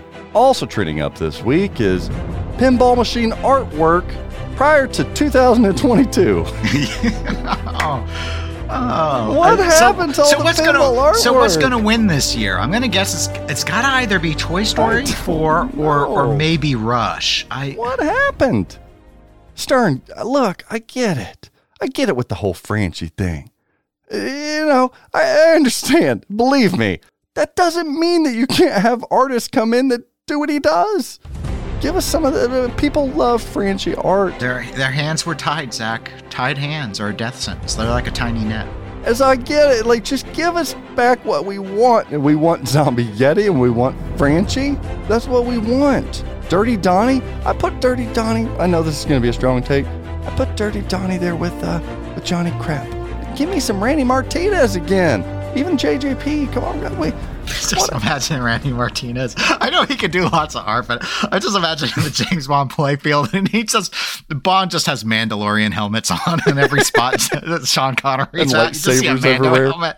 It's like it's been randified. So I want to see Baby Yoda strapped down to the laser Goldfinger table, about to get cut in half. Like for whatever people want to say about Franchi, like. This freaking art is gorgeous. Like, I want them to take Franchi's portfolio. This is Stern. Even if they don't want to hire Franchi again, take all of his artwork, any of the shit he's trying to sell that he's not supposed to be selling, take it to all these artists and be like, can you do this? This is what the pinball people want. And just give us that. Man, even American Pinball. I'm paying attention to you as well. No more Oktoberfest. We want good artwork. Artwork sells. Feels like we're taking a step backwards. Am I crazy? I would not be totally surprised. I don't know. I mean, you've been talked about on the Party Podcast about, pinball improving every year. And I'm kind of wondering, and maybe it's just because of the releases. And obviously we're not at the end of the year yet, but I'm starting to think 2022 might be seen as an inferior year to 2021. Oh, you Godzilla biased bastard. You. I know it's not fair really for me to bring that up, but I mean, you may be right. I don't want to agree with you on that. Do you think we see another reveal from Stern this year? No, I do not. Okay. Especially not with Bond production happening till November. Okay. So we get one more reveal from Stern, essentially. We get a JJP reveal? Maybe. I think my maybe spies too. Are telling me that come down to parts. Ooh, look at you, Matt Conner. Go check it out, EGP. Chicago Gaming, do we get another? I mean, they're still doing Cactus Canyon. Do we see anything else this year from them? All signs point to yes. What? Stay tuned. Stay tuned. What about from Haggis? What about from Haggis? No. I stopped to unbox my Fathom. It's sitting there. No. Pinball Adventures? You know what? Maybe. Getting closer. Punnier things have happened. Mm-hmm. You know, that's not the only game they got in the works. What about Multimorphic? Well, they just had Weird Al this year. Not with the backlog on that, no. Okay. Right. Now, that doesn't count third-party reveals. Turner Pinball. So, there might be a third party. Turner Pinball. No. Zach. No. Oh, my God. All right, I don't even know where I'm at. I forgot about them. Bring back. Why don't you bring up Great Lakes Pinball while we're at it? Weren't they going to do Deja Vu or something?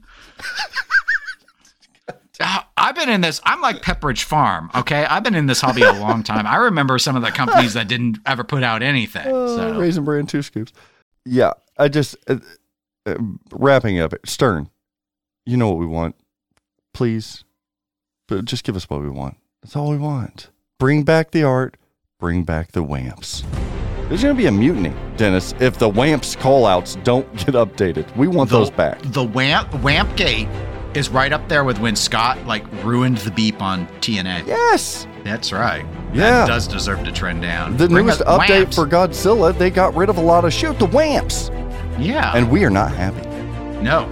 We need those wamps. We have embraced this callout as a Bobly Bobo, and we want them back. We want... Yes, it's... We demand them back. We bring joy to ourselves by saying that one. It's like when Scott Denisi changed the beep on TNA. That's right. It's like... He's like, well, it's more better audio balance and all that for the song. I'm like, no, I don't care. It's beep. Don't beep. It should be obnoxious and beepy. I don't beep with my TNA anymore. Do you not? I did on the old beeps. Wow. And he took my beep joy away, and now my wamp joy is gone. We need it back. Elwin, don't be hard-headed. Elwin, don't make me choose Rush. Don't make me choose Rush over Godzilla. You're a hard-headed guy. I need my wamps. But we want our wamps back. I need to shoot. How will I know to shoot them if you do not tell me to? That's right. And sadly, it's not all praise and trendings up here on Pinball Market Trends. Trending down this week, I got to do it. Canada's Pinball Podcast. Now, I was hesitant to even put this discussion into Pinball Market Trends because this segment's often filled with gimmicks, silliness, entertainment techniques, bad impersonations. But today I'd like to be a little bit more frank, a little bit more serious, because trending down a fellow podcast channel is something not to be taken lightly.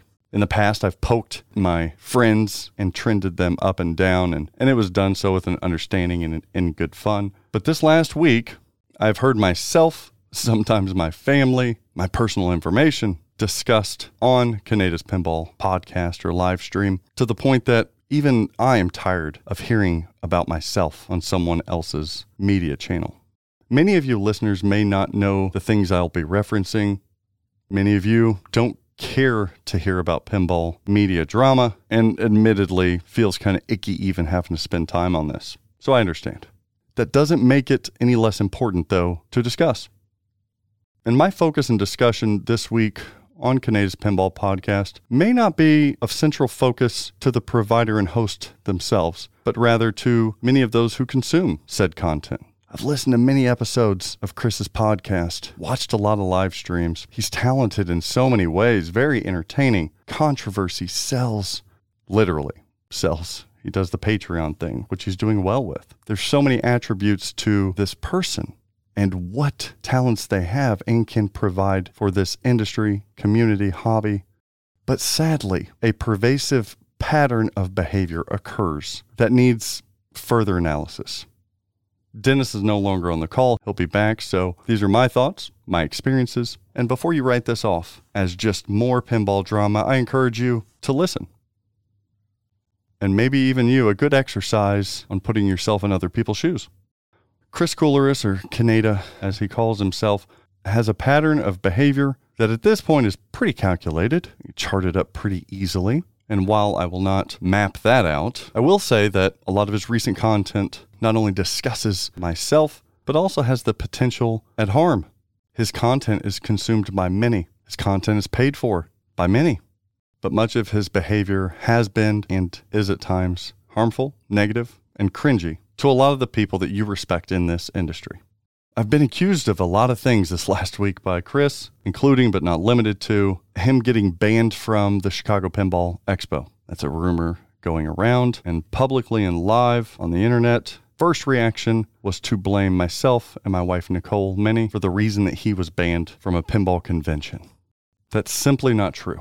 We've talked on here and other media outlets have talked about the upcoming fundraiser at the Pinball Expo called Flipping the Script on Autism. It's a fundraiser to help with children's autism efforts and treatments, therapies. The Loser Kid Pinball Podcast, Josh and Scott, have created this fundraiser, and they've put in so much work alongside many other media outlets to make this thing a success, which makes me proud to even be in the industry when people are giving back to the extent that they will be. Kaneda got wind of this fundraiser and wanted to participate. And while everyone would love to maximize participation in a fundraiser for children, sometimes it's not always the most appropriate to have every party involved. Chris has burned a lot of bridges in this industry and has caused harm. And for those people receiving such harm, it is hard to forget. And it's hard to stay focused when a participant has caused so much conflict in the past. I was told he was banned from Expo, and once Chris found out that he was asked not to participate with whether it's live streaming or interviewing or anything, he threw a fit and made insinuations that he would make attempts to disrupt the fundraiser that was going to go on. He also took the time to again publicly, on live internet, blame myself for organizers to ask him not to be part of the fundraiser. Again, if he only knew, I mean, just simply not true. He blamed TPN for why he couldn't be a part of the fundraiser. Again, objectively and factually not true. And that's fine, as long as the truth is out there. The issue and the pattern behavior that I'm getting just tired of dealing with is creating a narrative, a drip feed for others to consume. That does affect the reputation of a person, whether it's the truth or not. If you spoon feed little bits of false information long term, it does have lasting effects. And whether you delete a video after you're severely inebriated, saying hateful things, toxic things, placing blame where it should not be placed, and saying people by name, that type of high emotion is hardwired pretty quickly to the consumer of that content. So whether you delete that video later or you say you're sorry when you're sober, that doesn't take away the damage that possibly incurred. We'd all make mistakes. Lord knows I've got a Santa Claus list full of them. But the difference being, if I've made a mistake, not only do I learn from that mistake, but I immediately change my behavior. And as I'm consuming a Kaneda's Pinball Podcast over the years, 2 or 3 times a year, we will receive such behavior quickly followed by deleting all evidence that it happened so that only your true hardcore target audience intakes that information and then immediately followed with a quick apology. Oftentimes, I was drunk, I'm sorry, look, you know, you can't tell me you've not made a bad decision when you're drunk. And many of us can say we have, but the boy can cry wolf only so many times.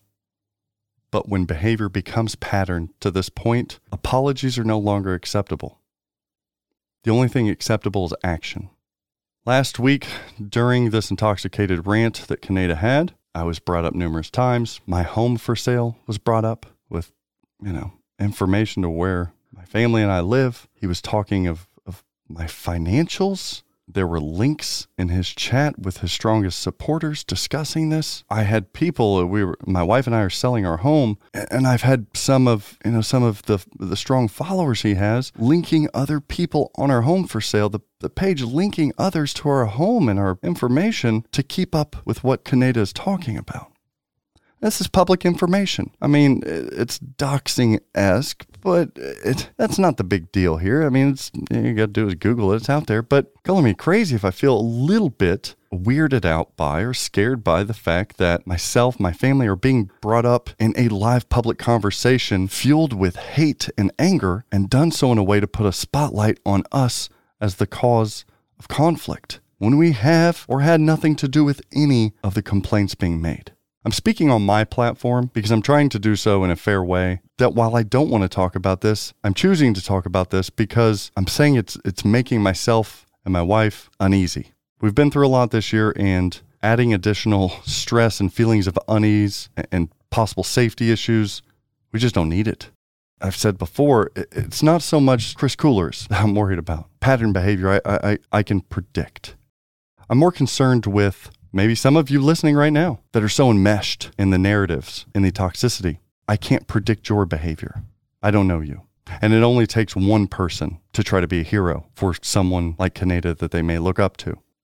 It only takes one person to make that quote unquote just a mistake while I was drunk for my entire world to be gone. So I understand some of you listeners, this is a hobby for you. And I want it to be the most gratifying, entertaining, fun-filled hobby ever. I don't want, as someone whose livelihood is around pinball, I don't want you to have to worry about this kind of stuff. It doesn't affect your life, sure, but it affects mine. And I just ask that you're cognizant of that and you don't brush that off as if it is everyone's hobby. For some people, it is their lives. This is supposed to be fun. This drama, playground behavior, spatting back and forth. I'm encouraging you to realize that that type of quick blanket that you throw over something may be encouraging it. We don't need this type of behavior. I want it to be a hobby for everybody, but it can only be that way if people are safe. You know, Chris sells negativity. He boasts about getting leaked information. He pokes at content creators in general, just not for being his perception of as good as he is, creating podcasts. As content creators, we try to bite our tongue. You know, it is what it is. But other things, at this point, I'm in a position to speak out against. And that's where I'm at today. I'm tired, and no longer will I accept this type of behavior towards myself or to others. When he calls for the termination of industry employees, marketing employees of Stern Pinball, of Jersey Jack Pinball, he publicly calls for their job terminations. That behavior is unacceptable. That behavior is disgusting. And the irony of all of it is him doing so live from his place of business, his place of employment, a marketing firm. Chris said in a recent live stream that his employer was all in on himself in the pinball industry and the content he creates. I hope that is merely a fabricated statement by himself because I don't know any company that would be okay with an employee from their property, their building, calling for the job terminations of another fellow marketer. And at the end of the day, just like this podcast, we don't have to listen. But keep in mind that doesn't make it go away. I can turn my cheek to a live stream. I can turn my cheek to a podcast. But it doesn't mean that I'm any safer. It doesn't mean I'm shielded. The only way for it to stop is for Chris to stop the behavior. Many of you support him, not only by consuming his content, but by paying him. And look, you can rationalize that all you want. I'm only paying for the rumors that he gives. I'm only paying for the entertainment. Damn it, you're paying for his content, and his content many times is harmful to other people. That's where I talked about that blanket. No longer should you pull the wool over your eyes for your own selfish entertainment purposes. There is a line there, people, and I have no issue with someone supporting what they believe in, whether it be audio consumption or monetary fulfillment. But don't try arguing with me that by doing so, you get to pick and choose what you're supporting. That's garbage. And I will leave the somber pinball market trends with this. Moving forward, no one should be quiet about rhetoric that wants to minimize behavior during an intoxicated state. There are many of you listening and people you love, many women in the world that have been affected, who have been harmed, who have lived in fear simply because a man had one too many. That shit's got to stop. That behavior is unacceptable. That behavior is often misconstrued by its strongest supporters. This isn't cancel culture. I can't stand that shit either. This is humanity. This is morality. This is right from wrong. It is pretty easy to dissect. That's why I'm speaking out on it on my platform that you can choose or choose not to listen to now or in the future. But it's important to me. And this silly little hour to 2 hour show every week, every other week is my way of not only informing and entertaining, but to grow from. And I just hope that with the many listeners that we have, some of you can grow along with me. For most of you, it is just a hobby. I want it to continue just being a hobby. But never forget that behavior is behavior, no matter where it happens. And ladies and gentlemen, that was this week's Pinball Market Trends. I do truly appreciate your time. Let's close it out, Dennis. How can people get a hold of you? Easiest way is to email collectorgamerspodcast@gmail.com or go to facebook.com/collectorgamerspodcast. Use Messenger tool. I check those regularly. And you've been on fire with watches with Dennis. Go check that out. Follow, subscribe to that as well. You got another this or that tot coming out, don't you? Oh, tots. Tots for days. Got tot coming up on Thursday. Tots are hot. Live tot. We do the polls live. We do it only on YouTube so I can do the polls. And I think you teased a little bit of a pinball sprinkle in this next episode. I've got one. Oh, I only did it on our private TP and Discord, but since you've leaked confidential messages, yes, I actually, there will be a matchup that will involve a pinball machine as one of the choices. Ooh. I've got so many guests who are pinball people that it's like, oh, I might as well. You got to go check that out. Actually, I had a listener request it too, so it's like, okay. Got to go check that out. You can check out Straight Down the Middle. We've got some fun, exciting stuff coming up that's more official in the coming, I guess, in the coming months. It's going to be released. We also have some Halloween-themed pinball content coming up in the month of October for Straight Down the Middle. And Flipping Out Pinball, if you're ready for a brand new pinball machine or a used pinball machine, some pinball accessories or whatnot, arcade games, you name it, we got it over at Flipping Out Pinball. Product showcase this week, I'm going to say it, all the premiums that we have in stock, because come January 1st, those damn things are going to go up $700. Why not buy what we have in stock now for the price it is right now? Mandalorian Premium, Rush Premium. Why are you going to pay more money January 1st? Get it now. Buy, buy, buy! Put it in a storage for Christmas, but buy it now. Save some money. Oktoberfest Classic we do have in stock. Mandalorian Pro and Premium, like I said. Rush is in stock. Star Wars Pro, I think I even have some premiums coming. Get the old price now. Led Zeppelin Pro and Premiums. Get the old price. Cactus Canyon Remake SEs, we do still have some in stock. Every time we get those things in, they're like, oh, see you later, Godzilla Pro. Oh, see you later, Cactus Canyon. They're in and they're out. Toy Story 4 LE and CE, we still have spots available for that. GNR LE, we have some pre-owned ones there, as well as a Mando Pro pre-owned. Iron Maidens, I'm going to list it. Follow us on Facebook. I'm going to list some used Iron Maiden Pros. And that thing ain't getting made till next year, so you know the price is going to shoot up on that. Elvira 40th anniversary. Oh, so many people are tickling. They just tickle. They want it so bad, but they just don't want to pull the trigger. Bye, bye, bye! Maybe they will now that Elvira's have been bumped to next year. Here's your chance to have a brand new sparkly purple one with custom dagger shooter rod. You guys can order accessories, pre-order accessories from us. We're taking lists for Bond, Topper that may be, or Shooter Rod. We're taking lists for all of it. We didn't even talk about the LE side art, the black and white. I'm mixed on it. I think it'll look good, though. Golden Tees 2022. Oh, CGC shaker motors. We haven't had those for a while. We have those back in stock now, so go buy, buy, buy on those. Buy, buy, buy! Escaleras. Check us out at Expo. I think we're going to bring a couple. If you guys want to pre-order for Chicago Pinball Expo, we will be there. I got to give a shout out to Flipping the Script fundraiser for autism. Loser Kid has partnered up with TPN and other media entities to be helping with that. So that big stream. So come check that out. I think I have to do a guest spot. I'm interviewing somebody. Oh no. What a heavy burden for you. I don't know. I think I'm the headliner. I ain't going to be there. I sent them some EGP stuff. Do you agree with me being the headline of that show? No. Really? Who would you go with? Scott or Josh? Well, yeah. Why not Scott and Josh? Really? Dual lead. They would be a bigger headline than me.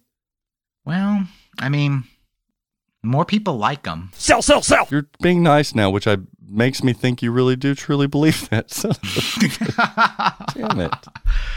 Well, TPN last week is Pinball Party Podcast, episode 5. Go check it out because it featured you, not the headliner, Zach Minney, but whatever. The tertiary headliner, the opening act. Triple Drain Pinball Podcast, episode 23, live from Cleepin. TPN this week, a bunch of stuff's going on, so much that I can't even list. I do want to take the time at the end of the episode here, wishing a friend of the show, Paul Pratzer of the Delaware Pinball Collective, a speedy recovery for a recent surgery that he had. So Wishing you the best, Paul. We're thinking about you. Get well soon. Get well soon. And until next fortnight, maybe I'll do one next week. I don't know. For Dennis Kriesel, I'll always be your headliner, Pushy. Zach Minney. I say, just remember, if you can't shoot the wamps anymore, just go for the... And always practice safe pinball. And just remember, the true media is right here. Have a great week, everyone.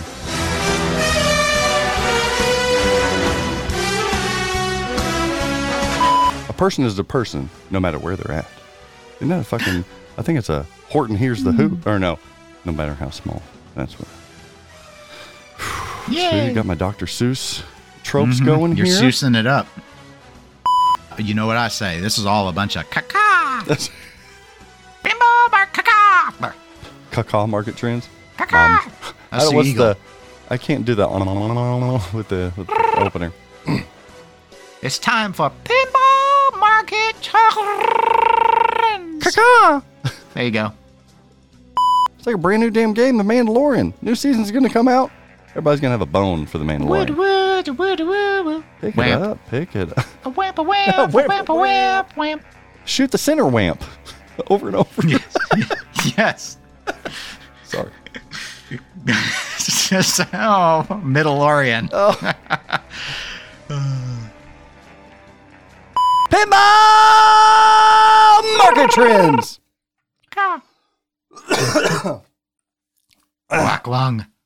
The rasp gets me. You've been mining the spinal taps too much, Pop. About to get a fucking spinal tap on the 6th of October. About time you got that back fixed. Some black lung.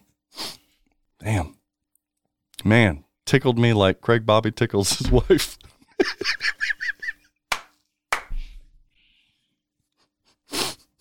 Poor Joel.